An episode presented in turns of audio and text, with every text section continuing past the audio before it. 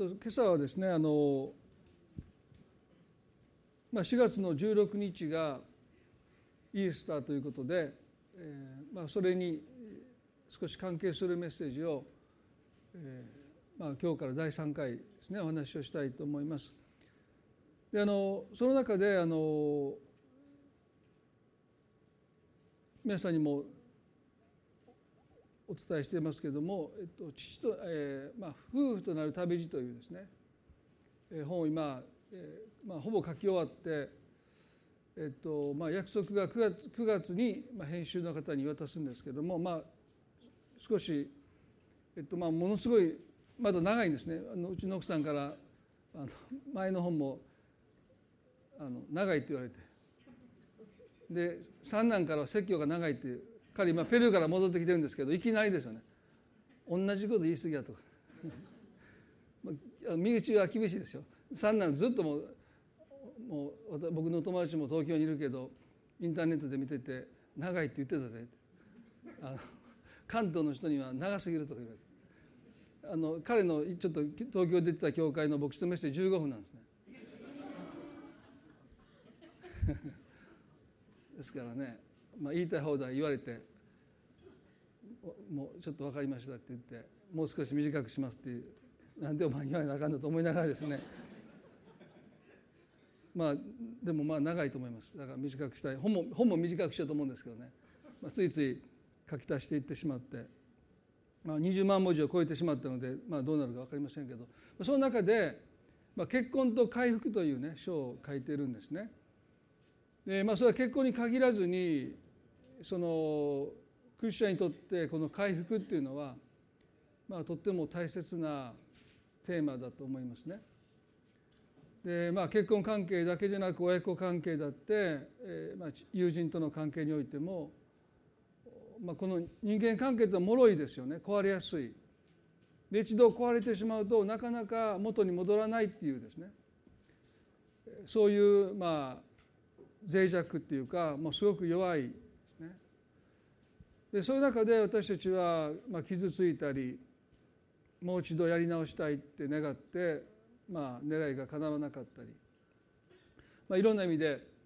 その夫婦においてもこの回復っていうのはすごく大きなテーマだなということで、まあ、書いていく中で、まあ、本質はですね、まあ、夫婦の関係というよりは救いの御業の中に私たちがもう一度その回復を見出していくということですよね。でそういう意味では、えー、まあ本から少し離れますけどもキリスト教が私たちにあるいはイエスの十字架の救いが与えてくださるその回復の本質についてご一緒に考えていきたいなそして皆さんも今そういう回復を必要とされているならばどうぞその御業を私たちはもっと深く預かっていきたいなと思いますね。で最初にユダヤ人の指導者のニコデモという人がこれマタイの3章にありますけれども公式訪問はまずいので密かにイエスを訪ねます。そして彼はイエスにですねあなたこそ神に使わされた教師ですと告白するんですね。でこの時点で彼はまだイエスが救い主だという確証というか確信を持っていないわけですけれどもでも明らかに彼の語る言葉技を見て神に使わされた教師だと告白します。でそのニコデモに対してイエスがおっしゃったことは有名な箇所ですよね。誠に誠にあなたに告げます。人は新しく生まれなければ神の国を見ることはできません。マタイの3の3ですね。でここに救いの本質が新しく生まれるという言葉で語られています。まあ、神聖体験とも言いますよね新しく生まれる体験で今日私たちは救いのもうど真ん中というか本質それはある過去の傷からあるいは罪から解放される許されるですねそういった側面ではなくてもう救いの本質新しく生まれるというですねでこの本質を私たちはもう一度しっかり見ていきたいと思います。ニコデモはその言葉を聞いて当惑します。ユダヤ人にとって神の国とはまさに救い主が地上に来られてその地を治めてくださるだから天国というよりはどちらかというとこの地上における神の支配ですねで当時はローマが支配していましたのでやがて救い主が来てローマ帝国を倒してこの地に神の支配を再びもたらしてくださるということがユダヤ人たちの希望ですから。だから死んで天国に行くという希望じゃありませんね。この地に御国が来ますように。でもイエスは新しく生まれなければ神の国を見ることができないと聞いた時にすごく当惑したんですね。それは聞いたことがないですね。新しく生まれる。立法を守らなければとか、ね、十一献金を絶やさなければとか、ね、良い行いを積まなければとおっしゃったわけじゃなくて新しく生まれなければ。ですから私たちクリスチャンにとってももう全てのことを横に置いてもですね大切なことは新しく生まれるということです。これが救いの本質です。でも彼はそれを聞いてよく分からなかった。だからこういうふうに答えました。人は老年になっていてどのようにして生まれることができるのですか？もう一度母の体に入って生まれることができましょうかと言いました。まあ彼のこの応答はですねまあごくごく自然ですよね。誰だってそう思います。新しく生まれるなんていうことを聞くとですねもう一度母の体に入ってどうしてまた生まれてくることができるんでしょうかという、まあ、彼の質問。まあ日本に住んでれば、まあ、輪廻の影響がありますので、まあ、新しく生まれるということは一度死んでまた別の、ね、形で生まれてくる生まれ変わってくるというですねまあ前にも言いましたけど私創価学会の友達がいて、まあ、今も年賀状やり取りしてるんですけども高校時代ですねもう5時間ぐらいもう彼を説得しようとしてこの輪廻の概念と戦ったんですね。お前なそんなこと言うんやったら今度生まれてきた橋なのかこの橋を追ったるわってこんなことで絶対福音は伝わらないと思います今から思えばね。この橋って誰かが生まれ変わりやな。これパーンと誰か死ぬんかみたいなね。でもバチ当たるわとか言われながらこんなもんでバチ当たるかともう一回降りてってババキバキに橋を折った覚えてるんですけど。まあ当然イエスないから遠ざかってきましたよね。何をしてんのかなと帰り道思いましたけども。まあでもその時にですねまあ私クリスチャンホームでまあ生まれ育ったのでまあもう本当にその考えがですね本気で信じてる友人がですねその私本当に信じられなくて、えー、まあもう何とかして目を覚まさせてあげようと思って割り箸を割りまくったんですけど何の効果もねなかったんですけどでも多くの人はどこかでねもし生まれ変われるならばもう一度生まれ変わって新しい人生を生きたいってどこかで願っている人は少なくないと思いますね。まあ残念ですけどキリスト教の人生観はたった一度の人生ですよね。ですからこの新しく生まれるっていうのは何かまあニコデモが言うように母の体に入ってもう一度生まれるという意味でもないしこの輪廻のですねえもう一度私たちが形を変えて、まあ、その現世での行いに応じて生まれ変わってくるということでもなくてそれはある意味での死を経験して新しく生まれるという経験なんですね。それはもちろん肉体の死ではありませんよね。イエスはニコデモにこう言いました。誠に誠に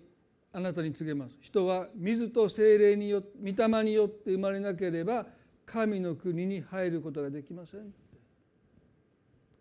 マタイの3の5ですね御霊によって生まれなければ新しい国に入ることができません。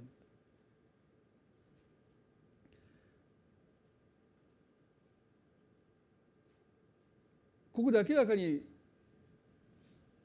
神様が私たちを新しく生まれ変わせてくださるというですね。新しく生まれるのは母の体に入ることでもないし輪廻の生まれ変わるという意味でもないしそれはある種の死を経験して新しくされるという神の技ですね。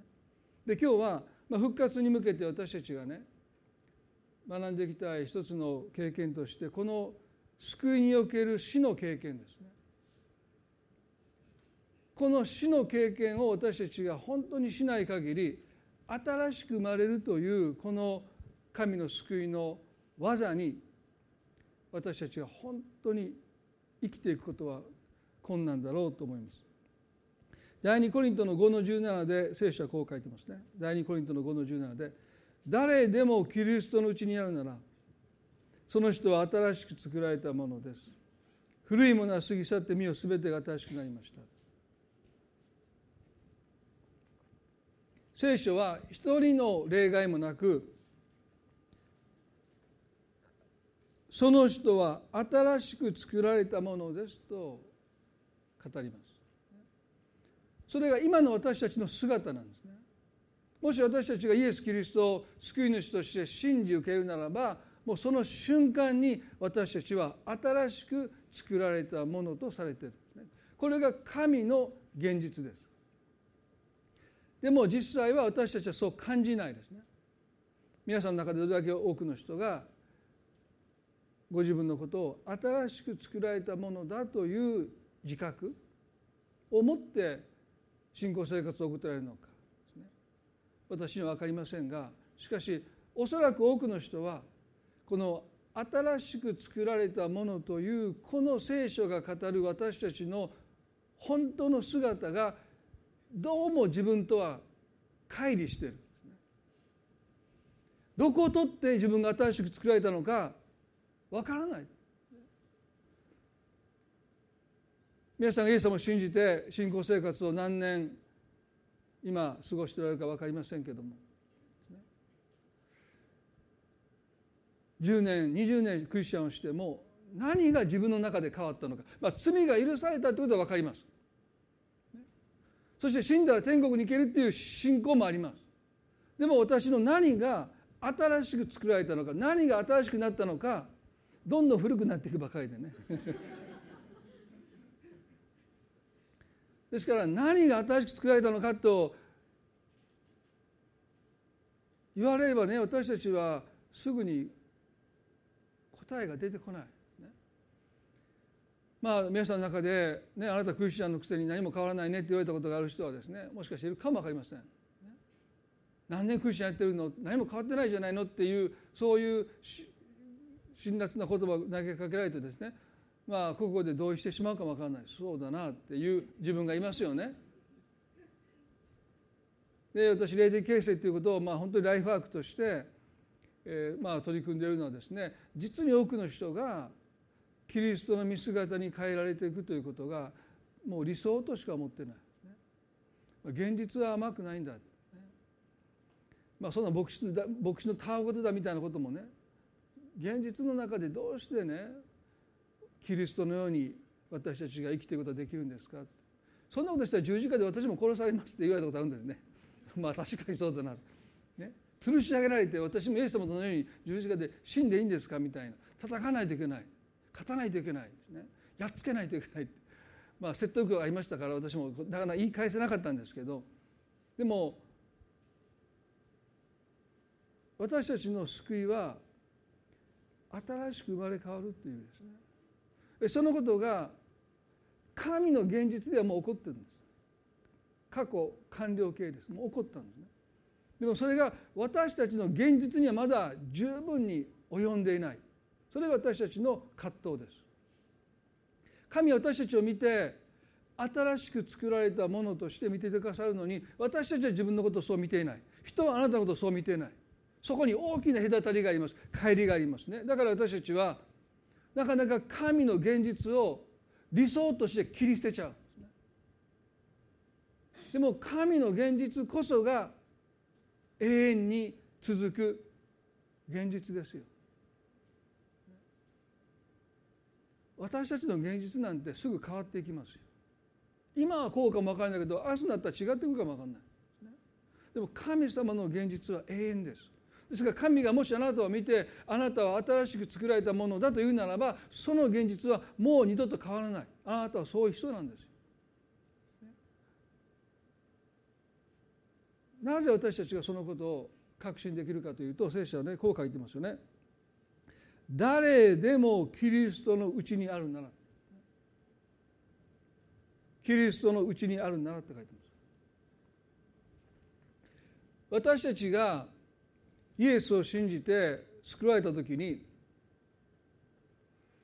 私たちは全く気が付かないんだけども神と断絶していた私たちがこの十字架の救いによってキリストのうちにあるものとされるっていうのが救いの技ですよこれは神がなさったことですね。で私たちはそれとは別に個人的に神様との関係を築きます。もっと神様のことを知り聖書を読んで神様ってこういう方なんだ感動してその愛を深めていくということを私たちは個人的に神様との関係をまあ築いていきますよね。でもそれとは別に神がなさった技として私たちをキリストのうちに置かれたというのが救いです。英語では in Christ ギリシャ語で「エン・クリスト」ですこの「エン」っていうキリストと私たちを結ぶこの「エン」というギリシャ語あるいは英語で「イン」というこの言葉はですね最も深い関係を意味しています。それはお腹の中の胎児とお母さんとの関係です。あのへその緒でつながれているまさにあのへその緒が「イン」あの「エン」というキリストと私をつなぐ関係です。でそれはね胎児が努力してその絆をへその緒を母と持つわけじゃないでしょ。生を受けた時にそのへその緒につながれて生かされてるですからまあ極端なことを言うとお母さんが亡くなればおなかの中の胎児は死んでいきますそしておなかの中の胎児がなくなれば母の命も危険にさらされるという意味では一心同体の関係ですね。ですから私たちは神様と個人的な関係を生涯にわたって築いていくべきですよね。でも同時にすでにもう私たちはキリストのうちにあるものと慕われているんだということも忘れてはならない。神様がとっても遠くに感じても私と神様との関係はもうこの方の中に私が置かれている母の体の中に小さな命が宿ったように私たちが救われるということはそういう関係をもうすでに神様との間に頂いてるんだということがもう基本中の基本です。でそのことを踏まえた上で私たちは神様と個人的な関係を築いていくべきですよね。ですからある意味では神様と私との関係は、まあ、私がどれだけ一生懸命に神様との関係を親密な関係を築いていくのかということよりももうすでに神が救いの中で成し遂げてくださった私たちをキリストの中に置いてくださった。その胎児を一人で生きていけないので母の胎の中にまあ10ヶ月でしょうか、ね、神がそういうふうにして命を誕生させてくださるのを神が計画なさったように神は私たちをキリストの中にあるものにしてくださった。ですから神が私たちを見る時に何を見るかというとまずあなたを包んでいるキリストの姿を神が見ていてくださる。ですからローマの12章のローマの8章のですね一節に誰でもキリストのうちになるならその人は罪に定められることがない。当然ですよね。キリストのうちにあるんですから。神が何をご覧になるかというと傷もシミもないキリストを見てくださるんです。ですからあなたを罪に定めることは決してないと聖書が言う通りですよね。これが神の現実なんですよ。神があなたを見るときにいつもキリストの中にあるものとして見てくださるのであなたがどんなに失敗しても神の目にはキリストの清さとキリストの義しか映らない。まあもちろんあなたの罪も神はご存知ですけれども。でもあなたはそういうふうには見ることはないということを聖書は私たちにはっきりと教えて。でも私たちは自分のことを神がご覧になっているようには見ないですよね。もっと厳しい目で。もっと意地悪な目で。もっと自分を蔑む目で。自分のことを私たちは責め自分のことを蔑み、自分にダメ出しを出して。でも大切なことは神様がキリストのうちに私を見ていただかさるように私たちもキリストのうちにある自分を見る視点を持たなければそれが信仰の視点ですよね。皆さんどうでしょうか？皆さんはご自分を見るときにキリストのうちにあるものとしてご自分を見ておられるのか？でもキリストをどけて不完全な弱い足りないところがいっぱいある自分を見つめておられるのか？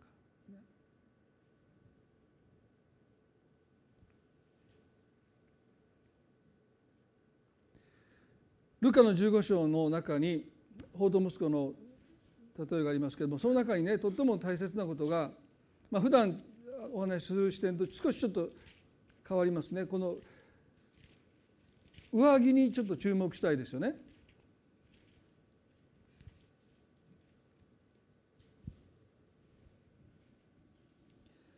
15の18節で彼はこう言いました「立って地のところに行ってこう言おう。お父さん私は天に対して罪を犯しまたあなたの前に罪を犯しました。もう私はあなたの言葉しかありません。雇い人の一人にしてください。そして父のもとに帰っていったんですけれども父は遠くから彼を見つけてかわいそうに思い走り寄って彼を抱きしめました。そして口づけして20節で息子は今言ったお父さん私は天に対して罪を犯しまたあなたの前に罪を犯しました。もう私はあなたの子と呼ばれる資格はありません。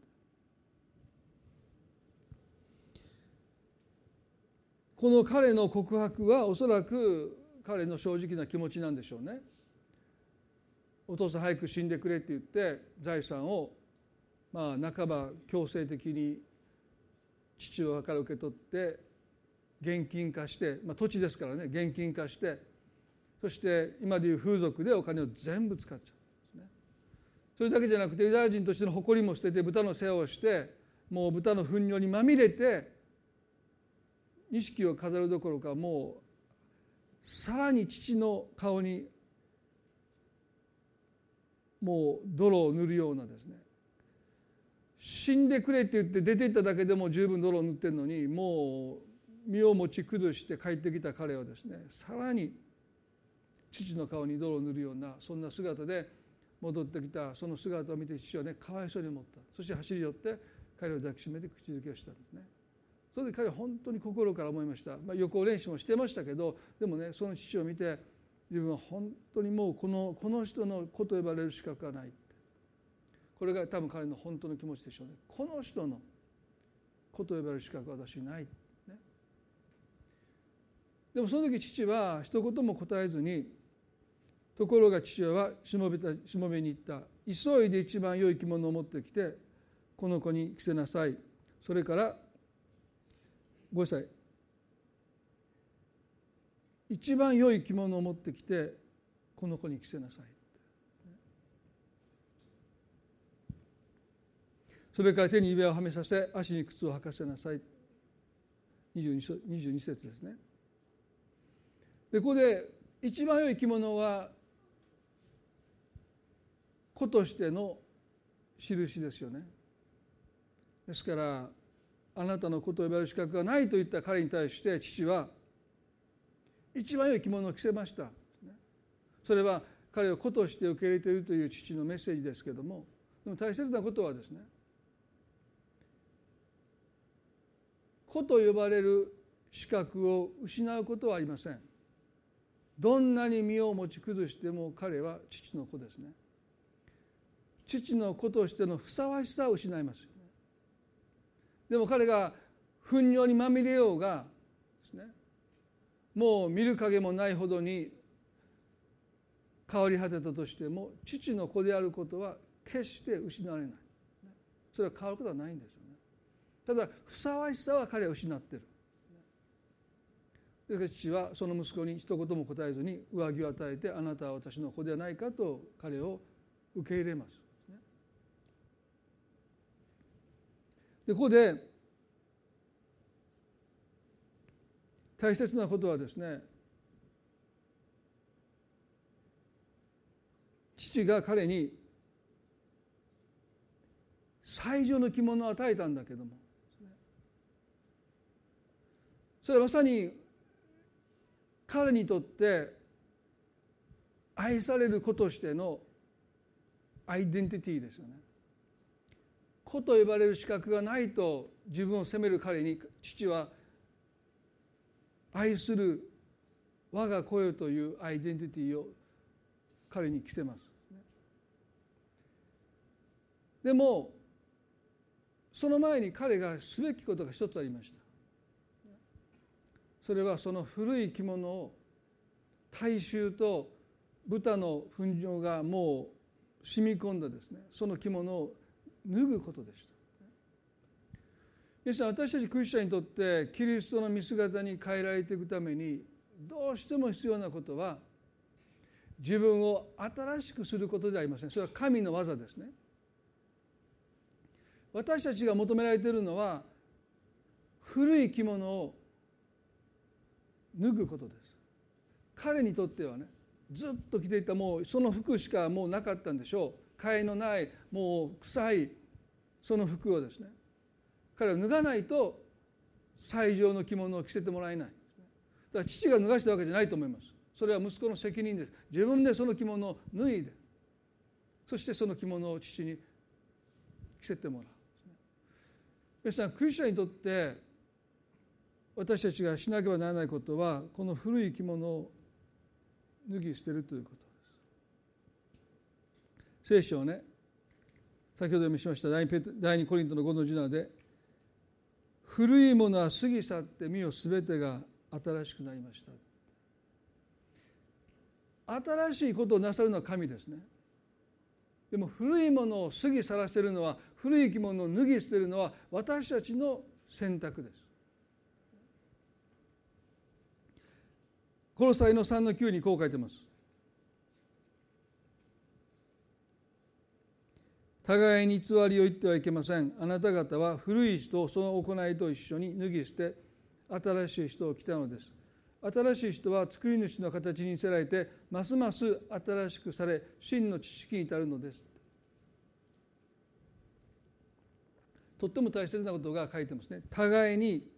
偽りを言ってはいけません。あなた方は古い人をその行いと一緒に脱ぎ捨てなさい。時々私クリスチャンはね行いだけを脱ぎ捨てようとするんですね。ああ神様こんなことしてしまいました。神様ごめんなさい。もう私は二度としません。どうぞ許してください。ああまたこんなことしてしまいました。神様もうそのこと私はしませんって言って行いを私たちは脱ぎ捨てようとしますね。もう二度としません。神様どうか許してください。でも聖書はね古い人を行いと一緒に脱ぎ捨てなさい。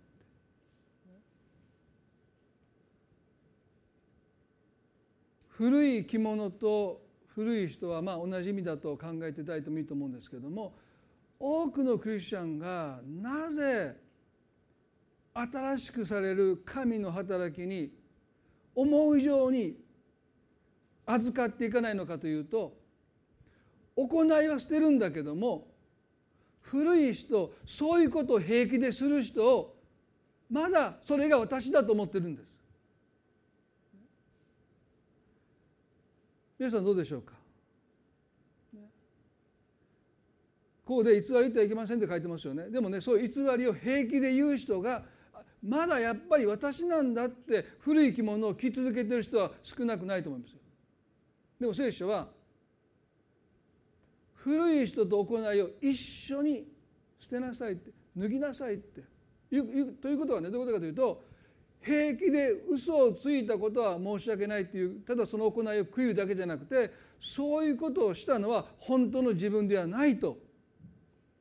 嘘をついてしまった自分を自分だと古い着物をまた着るようなことをしないでそれはもう私じゃないんだって。なんかちょっと変わってますよね。ちょっと変ですよね。私たちが嘘をついてるんだから。でも聖書ははっきりとそこを分けなさいって言うんですよ。でも多くの人は分けないんですね。なぜかというと自分が嘘をつくんだからそれが私なんです。私という人間はそういうことをする人なんですって。イエス様によって救われました。ね。でも私って相変わらず平気で嘘をつく人なんですって。もし私たちが古い着物を脱ぎ捨てない限り新しい着物を着せられてその着物にふさわしくなっていくというこの神様の働きを私たちは経験できない。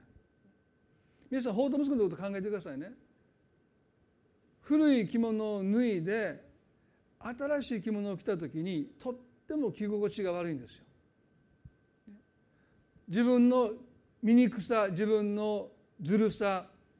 彼をよく知ってますから。まあ私たちもそうですね。だからねとっても偽善的に感じるんです。こんな綺麗なもう着物を着せられたってどうせ私の内側は罪でもう汚れてる。だからねこんな着物を着るよりはあの体臭とそしてもう糞尿の匂いが染みついた。あの着物の方が正直に感じる。あの着物の方が私らしいってやっぱりそれ着たくなってい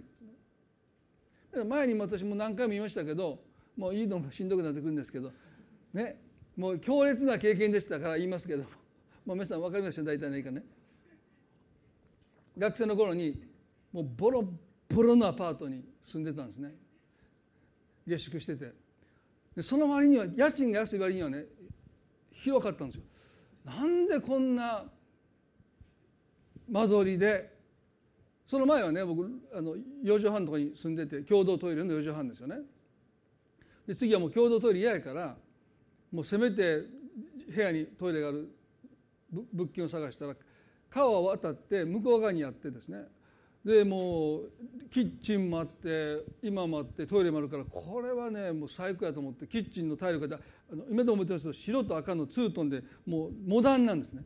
前は畳だけの4畳半でしたけどすごいなと思ってそして引っ越しするお金はなかったんですし全部一人でしてました、ベッド背中に背負ってですねずっと歩いたんです商店街。だけど友達が来てくれるが決まってたんですけど大家さんが来てね豊田さんこの31日までに出なかったら家賃また追加で発生しますよ言われてちょっと待ってくださいあと1日待ってください。そしたら友達が来ますいやもう待たれへんって言われてもう1日でもいたらもう家賃もう1か月分もらいますよってひどいですよね。分かりました。今日中に絶対引っ越しますって言ってもう全部もうもうあのマットレスなんかねこうやって持てないですけど背中に背負って3キロぐらいかなずっと歩いてですね。引っ越ししてそしてもそれで暮らし始めたらねもう夢のような生活ですよ。もうキッチンがあって赤と白のもうフロアがあってですね。でもなんとなくもう良かったんですけど家帰った時うちの母がね「あんたうんこ臭いで」って言われて「え？母親が何を急に言い出すのかなとなんか臭いで」って「え？臭ないで」いや臭いわ。もうちょっとこれ貸しって言ってもう洗濯もう全部されたでえ？どっかで何かあったのかなと思ってですね。そして母親が家来たんですよ後ろに「何この部屋」うんこの匂いするやん」って言うんですよね。なんちゅうこと言う母親と思ってですね。そしたらもうボットンの匂いがもう充満してるけども最初僕もちょっと臭いかなと思ったんですけどもうなんか慣れてきたらですねあの服全部に染み込んでですね。もう晴れで僕電車乗って学校行ってたんですよ。もうなんかその経験があってもすぐもう解約してあの別の場所へ行きましたけどね。まあでももうね本人はもうなんとなくね匂わないんですねも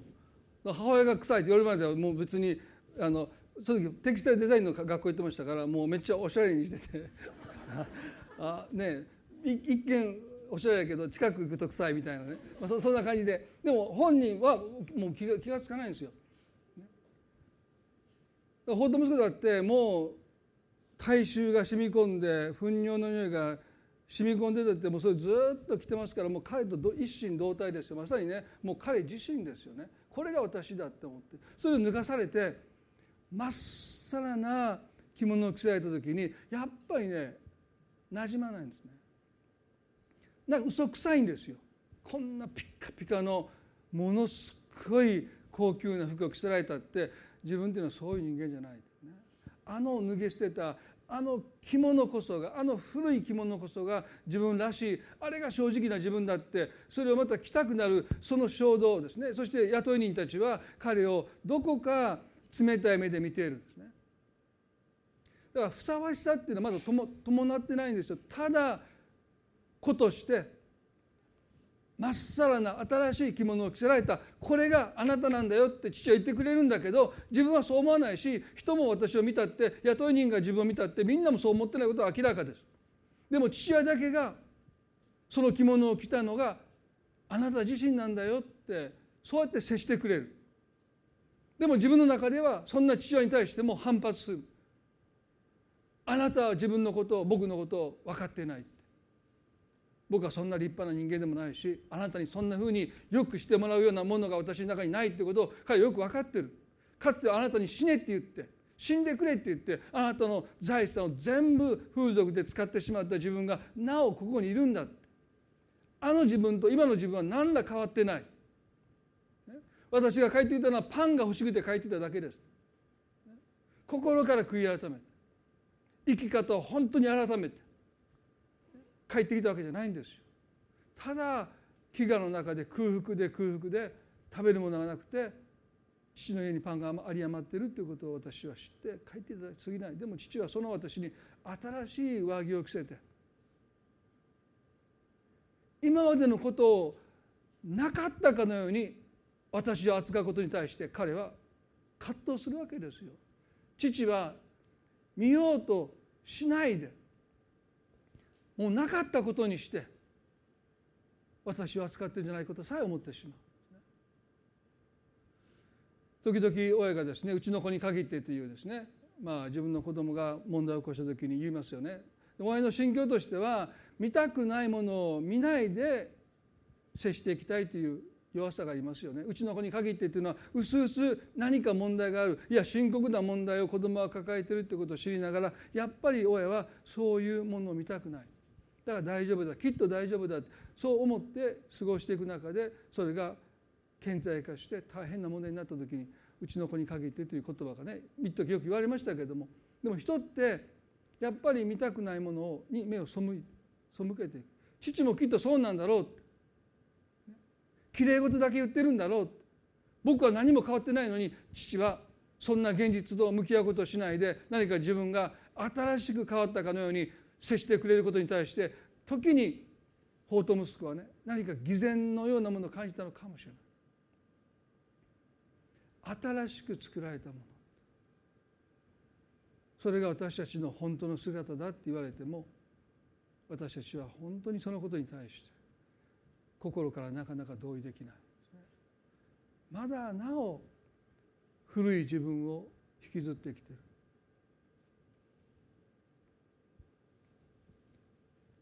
でも皆さんコロサイの3の9ではあなた方は古い人をその行いと一緒に脱ぎ捨てて新しい人を来たのです。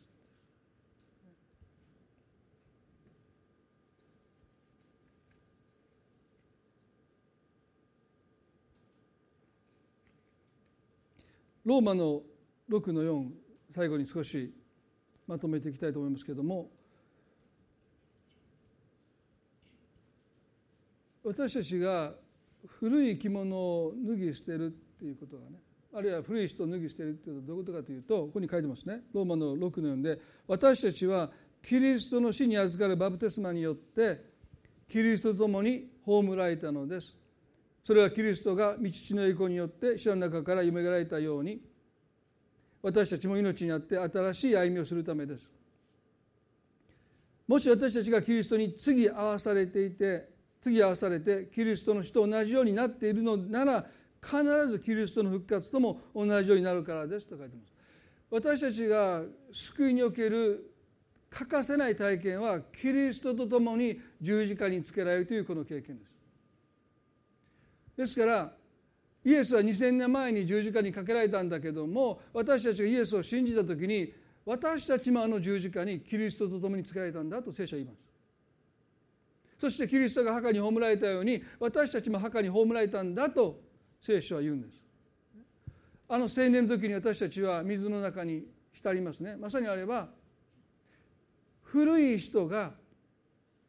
キリストと共に死に葬られたというそのことの象徴として私たちは水の中に浸かりますね。それはあの洗礼の中で起こったというよりはあなたがイエスを信じた瞬間にもうあなたはあなたの古い人はですね十字架にキリストと共につけられて墓に葬られたんだ皆さん私たちは古い人が本当に死んだんだということ確信してるでしょうか法と息子は自分は何も変わってないって思っても不思議じゃない。失敗するたびにやっぱり俺は変わらないって。あの時の自分と何にも変わってないって。そう彼が嘆いたり落胆したって何ら不思議じゃない。私たちもそうしますよね。でも彼はあの古い人はもう死んだんだって。でお父さん書いた時にこう言いましたよ。あの息子は死んでいたのに生き返ったって言ったんです父の目に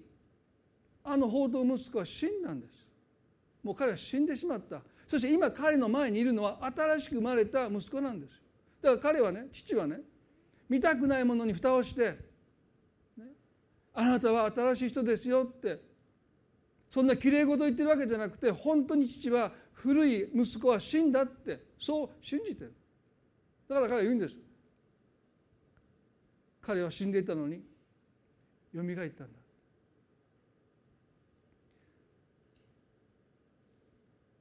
法と息子にとって大切なことは父が言うように古い人は死んだんだということ。を彼自身が信じることです。彼自身が告白することです。同じような私じゃないかって私たち思いますよね。何が変わったんですか？でも聖書はっきりとあなたがイエスを信じた時に古い人はもう十字架にかけられて葬り去られたんだもう死んでしまったんだこの死をどれだけ私たちがリアリティを持って経験するかによって私たちが新しく作られたものとして生きることがどれだけ可能になるのかが決定します。だから本当にキリストの十字架とともに古い人が死んだんだって皆さん私たちはどこまで信じているでしょうか。いや何も私は変わってないって。もしそうおっしゃるならば皆さんの中で古い人はなお生き続けています。このローマの7章の中にとっても大切な言葉が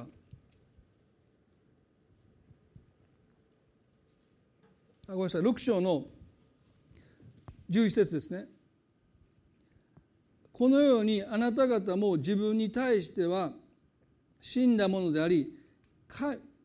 自分は罪に対しては死んだものであり神に対してはキリストイエスにあって生きたものだと思いなさいもう一度言いますね。このようにあなた方も自分は罪に対しては死んだものであり神に対してはキリストイエスにあって生きたものだと思いなさいということは私たちクリスチャンにとって大切なことは罪に対してはもう死んだものだと思うということと神に対しては生きたものと思うというこの2つのことを私たちは同時にしていかないといけないということなんです。絶えず私たちは罪に対して罪の力に対して罪の支配に対して死んだものなんだということを絶えず思い続けていく。もう古い人は死んでしまったんだ。あの罪の言いなりになっていた。罪に支配されていた。その古い人はもう死んでしまったんだって。思いなさいって。でも多くの人はそう思ってないんですよ。私は変わらないと思う時に。私たちは罪に対してなお死んだものとどこかで思っていないんです。まだ罪に支配されてまだ罪の言いなりになって生きていかなければならないというふうに思い込んでる。でも皆さんもう私たちはキリストを信んだ時に信じた時にキリストと共に十字架に仕えたということはもう罪に対して罪の主人に対して私たちはもう死んでるんです。罪を犯しますよ今も。でもそれは無理強いされて犯してるわけじゃない。私たちが自分で選んで犯してるだけです。私たちが罪を犯したいから犯してるだけです。でも罪があなたにしたくもない罪を無理強いさせて罪を犯させるということはもはやありません。もう死んだんですから。ただ私たちは自分でそうしたいと思うから罪を犯すという余地はまだ残ってますね。でももはや罪はあなたの主人ではないと聖書はっきりと書いてます。どうしてか。それはあなたが罪に対して死んでるからです。このローマの7章ではねそれを夫と妻との関係に置き換えてますね。夫が死ねば夫の命令を聞かなくてもいいんですよ妻はね。おいお茶持ってこいってもしまあそんな人今いないと思いますよ。逆ですね。逆逆かどうか分からない。奥さんが「おいお茶持ってこい」って言ってご主人がお茶持ってくるまあここに何人かいるみたいですけどまあそんなことここで僕が言ってしまうとその奥さんからもこの後えらい怒られますので今のは訂正します。あのそういうことはこの教会でありません。ね。ニューライフ、えー、ね。別の教会でニューホープかな、まあ、それもないな。まあそれはないですよね。この教会においてはね。私の知る私の関係する人の中ではありません。でもそれ以外であると思うんですね。でご主人がね例えばねもう横暴で権威主義で抑圧的で、ね、もう顎で人を使うようなね。あの今僕顎で使ってもねえっと肩凝ってると言われるのがオチですよね。でも顎で人を使うようなそんな人でそしてもう怒鳴ってね。でその方が、まあ、亡くなったとしますよね。でもずっとそういう抑圧的なご主人のもとに、ね、耐えてきた人はねやっぱりその怒鳴り声がね耳に残ってるんですね。もういないのにビクッてする時がやっぱりあるそうです。電話が鳴りました。電話にすぐ電話を取らなかったら叱られる。何してんだってね。だから電話になってすぐに電話を取らないとあ叱られるんじゃないかって身構えてしまう。もうあの自分を苦しめた、まあ、あの主人はもうこの世にいないんです。でもいないんだけどやっぱりいるかのように振る舞ってしまう自分がいるんですね。罪の支配にいた時に私たちはそういうふうに束縛されてきたんだけどイエス様が十字架でこの関係を断ち切ってくださって私たちが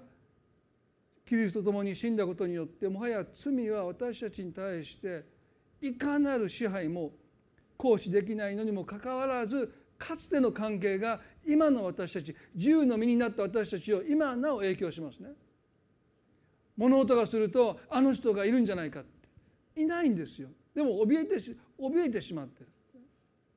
でこの7章では他の人と結婚することにこの他の人っていうのはキリストのことを書いてるんですけどもでもね再婚するためには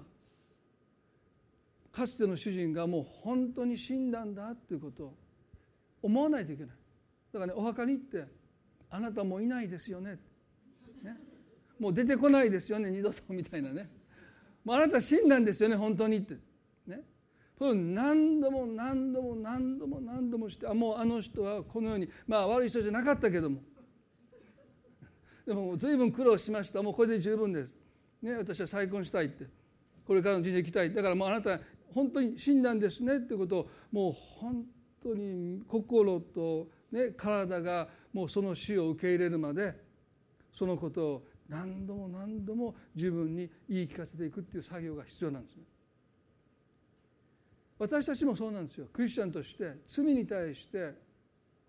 これ逆のバージョンですけどね。夫が死んで自由になるというだけじゃなくて今度は私たちが死んだので十字架で。もう罪は私たちの主人ではないんだってそのこと私たちはね何度も何度も何度も自分に言い聞かせないといけない。そして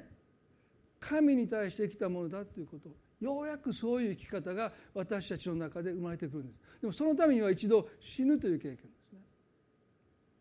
皆さんどうでしょうか？私はもう変わらないいやクリスチャンになったけど何も変わっていないって。もしそんなふうに落胆していたり本当に変えられた自分を想像できない。もうきっとこのままずっとこのままだろうってどこかでそんなふうに落胆しておられるならばこの神があなたのためにしてくださったこの救いの技としてあなたを十字架につけたというこの死をどうか受け入れていただきたい。古い人はもう十字架につけられた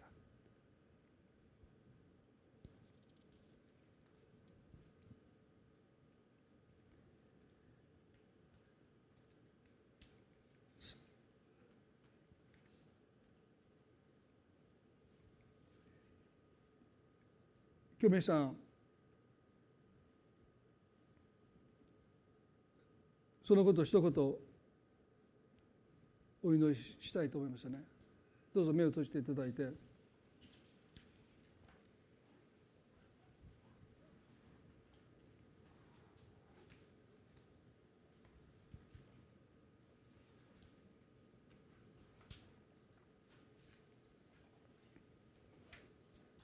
少し聖書の言葉を聞いていただきたいと思いますね。ローマの7の18から20です。私は私のうちすなわち私の肉のうちに善が住んでいないのを知っています。私には善をしたいという願いがいつもあるのにそれを実行することがないからです。私は自分でしたいとも善を行わないでかえってしたくない悪を行っています。もし私が自分でしたくないことをしているのであればそれを行っているのはもはや私ではなくて私のうちに住む罪ですと答えた。一見彼のこの言葉は言い訳にしか聞こえません。私じゃなくて私のうちに住む罪ですとパウロよあなた自身が罪を犯してるんだからそれはあなたでしょって。あなたはそういう人でしょって。行いがあなた自身を物語るんじゃないんですかあなたのしてることがあなた自身を表してるんじゃないですか。そういう人なんですよあなたはって。そう言われても何ら不思議じゃない。でもなぜ彼はここで言い逃れと取られても仕方のないようなことを言うんでしょうか？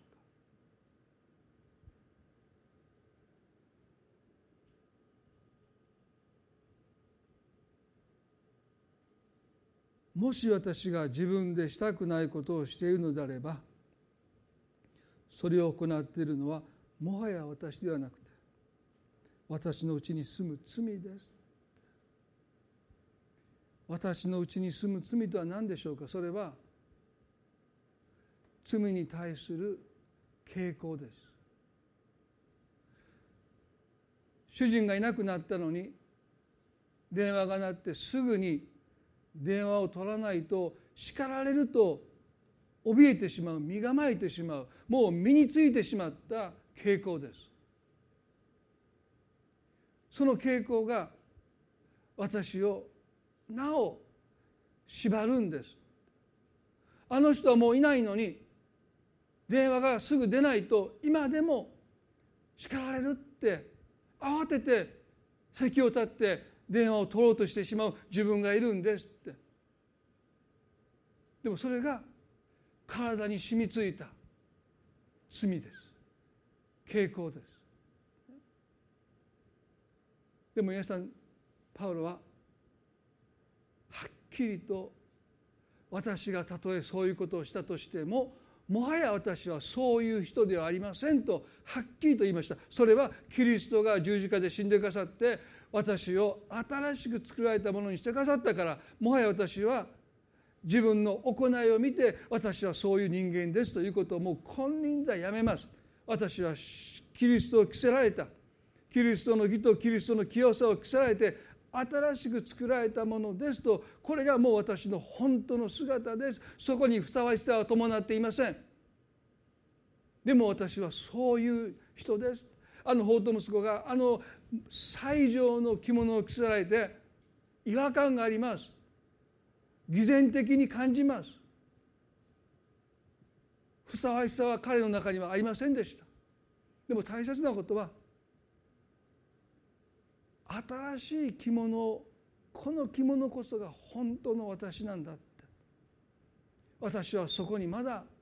成長していく余地はある。変えられていく余地はある。もっとふさわしくこのこの着物がしっくりくるふさわしい人間になっていく余地はまだいっぱいあるかもしれないけどでももう私はかつてのあの父を早く死んでくれって言って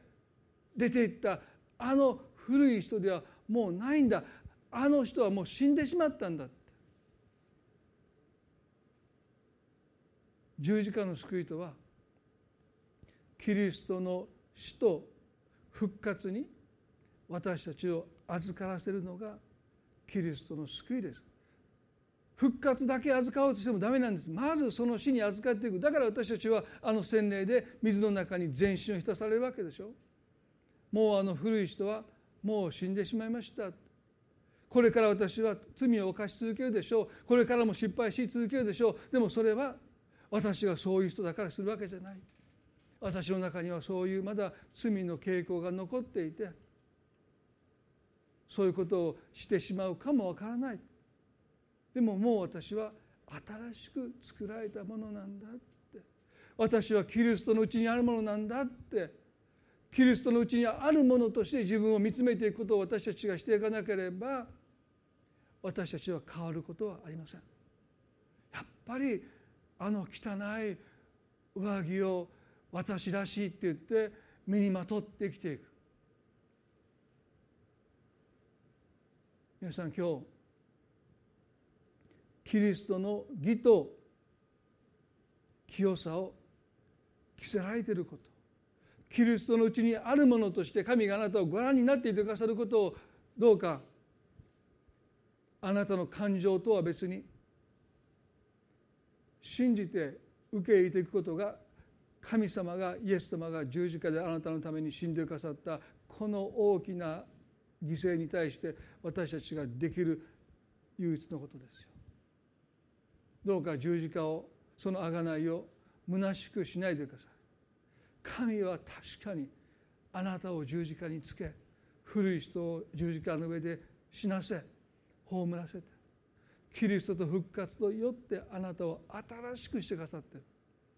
あなたがそう感じなくたってもあなたはキリストのうちにあるものですから。ですからそのことをあなたは確信してその目を持って自分自身をご覧になって歩んでいただきたい。その時ねあなたの中に神の新しくするという技がますます今まで以上に起こってきます。そしてやがて気が付いたらその最上の着物が自分にぴったりフィットしてる。とっても居心地がいい。もうあなたと一体になっていく。そのことがやがて私たちの身に起こります。最初は居心地が記号クリスチャンなんて立派じゃないし私なんてってそんなふうになんか借り物のような着物を着されてる彼女に感じるかもわからない。でもねどうぞそれを脱がないで。イエス様があなたのために十字架で死んでくださったの。はイエス・キリストの義と清さをあなたに着せるためです。そしてあなたはこういうものですよ。私はあなたをそういうふうに見てますよ。だからあなたはね私の愛する子ですよ。あなたは天国に当然あなたに帰るべき場所がありますよってそうやってあなたを受け入れてくださってる。今日そのことを私たちはもう一度心に深く受け止めていきたい。そしてこのキリストと共に十字架で死んだというこの事実を信じ告白していきたいと思いますね。一言で言います。恵み深い天の地の神様どれだけ多くのクリスチャンがイエス様を信じ救われても何も私は変わらないとがっかりし落胆しているでしょうか。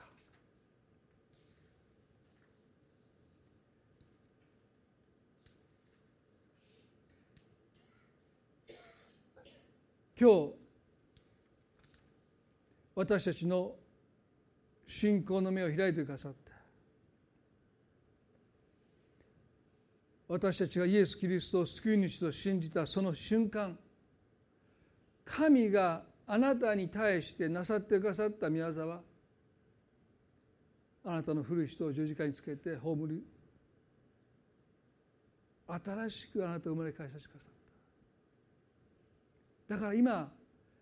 たとえ人の目にあなたは何にも変わってないかに見えるかもしれない。同じことを繰り返してるかもわからない。でもあなたはそういうことをする人じゃありません。それが本当のあなたではもうありません。あなたはキリストにいるものとしてキリストの行いを自然な行いとして行う人にもうすでに神にあって作られています。許すことがあなたらしいとっても自然なことになる。それが新しく作られたものです。でも私たちにとって許さないことの方が自然で許さないことの方が私らしいとあまりにも長い間私はそう思ってきた。それが私なんだって大衆の染み込んだ糞尿の染み込んだ古い着物と自分を一体化してきてましたけど今日どうかそれを脱ぎ去ることができますように。古い人と一緒に脱ぎ捨てることができますように。私はたとえ今も罪を犯します。でも私はもはやそういう人ではありません。弱さはあります。足りなさはあります。でも私はそういう罪を犯す人ではありません。パウロは言いました。私のうちに住む罪です。決して言い逃れでありません。それが神様の現実です。神様どうか一人一人が自分をキリストのうちにあるものとしてどうか見つめることができますように。イエス様がなさったことを私たちも自然に行える日が必ず来ることをもう私たちは信じることができますように。あなたはそういう人なんです。あなたはそういう人なんです。そのためにイエス様が十字架で死に葬られ復活してくださったんですか。新しく作られたものとして私たちは自らを見ることができますように助けてください。今日この中で古い人と古い行いをもう完全に脱ぎ捨てなければならない人がいると思います。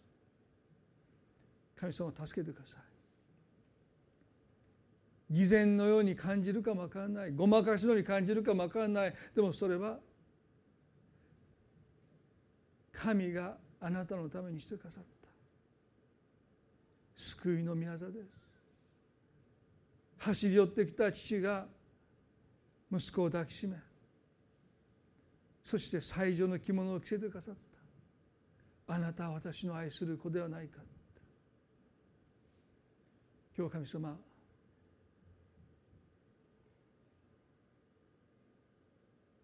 この真理を私たちに気づかせてくださった人は私たちの魂の敵であるサタンはあなたは何も変わらないって。あなたはそんなことをする人だって。その行いと私たちを同一にしようとします。でも神様それは偽りです。あなたはそんなことをする人ではありません。そういうことをしてしまうことはまだ可能性としてでもあなたはそういう人ではありません。あなたは新しく作られたものです。神様どうぞこの歪んだ一体感にどうぞあなたが剣を持って切り離してくださって。私はキリストにある。新しく作られたものです。イエス様の行いを行うことがとっても私らしく自然になっていく。それが私の本当の姿です。と今日私たちは告白します。人が笑おうと人が責めようと神様がしてくださったこの救いを私たちは受け取りたい。そしてもう二度とこの最上の着物を脱ぎ捨ててあの古い着物を身にまとうことがないように助けてください。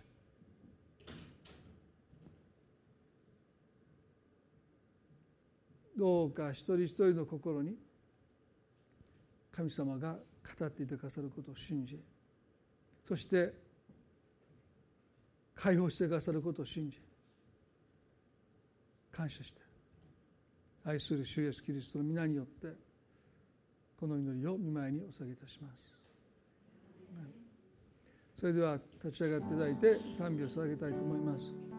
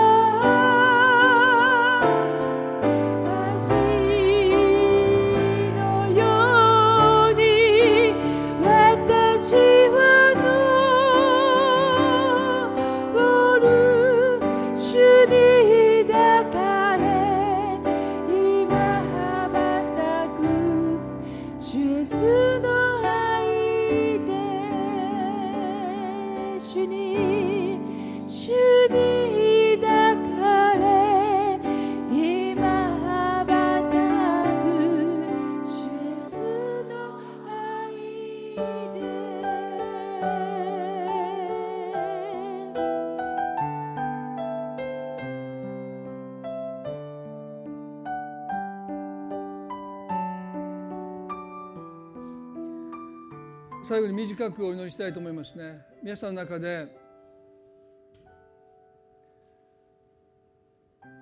あることを失敗したりあることをしてしまったことであなたってそういう人だって決めつけられたそのことから解放されないでああ自分ってそういう人なんだっていつもそこに引き戻されて。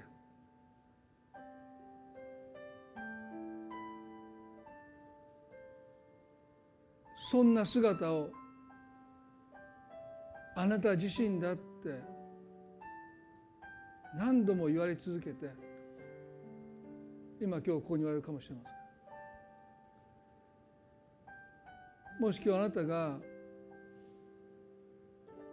そんな葛藤を抱えて今日この辺に来られているならば主はあなたを解放してくださると信じます。人のどんな言葉よりも神様があなたに向かって語ってくださる言葉あなたは私の愛する子私はこれを喜ぶっておっしゃる。あなたは私の愛する子私はこれを喜ぶって。それが神が今日あなたに語ってくださる言葉だと信じます。どうかその声がどうかあなたの中でますます大きく大きくなっていきますよかつてあなたに向けられた非難の言葉あなたのこういう人だって決めつける言葉がどうかこの神様があなたに語ってくださる言葉に書き消されますよ今日皆さんの中で私はその声を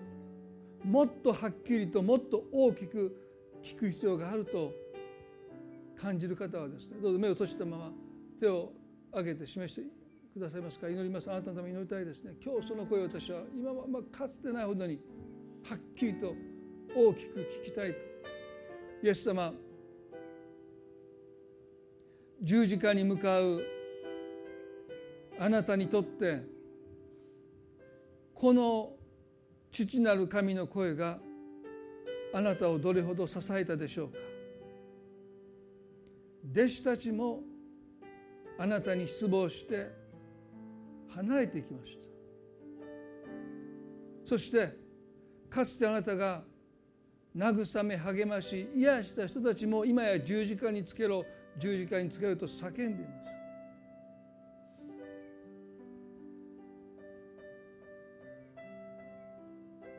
す。十字架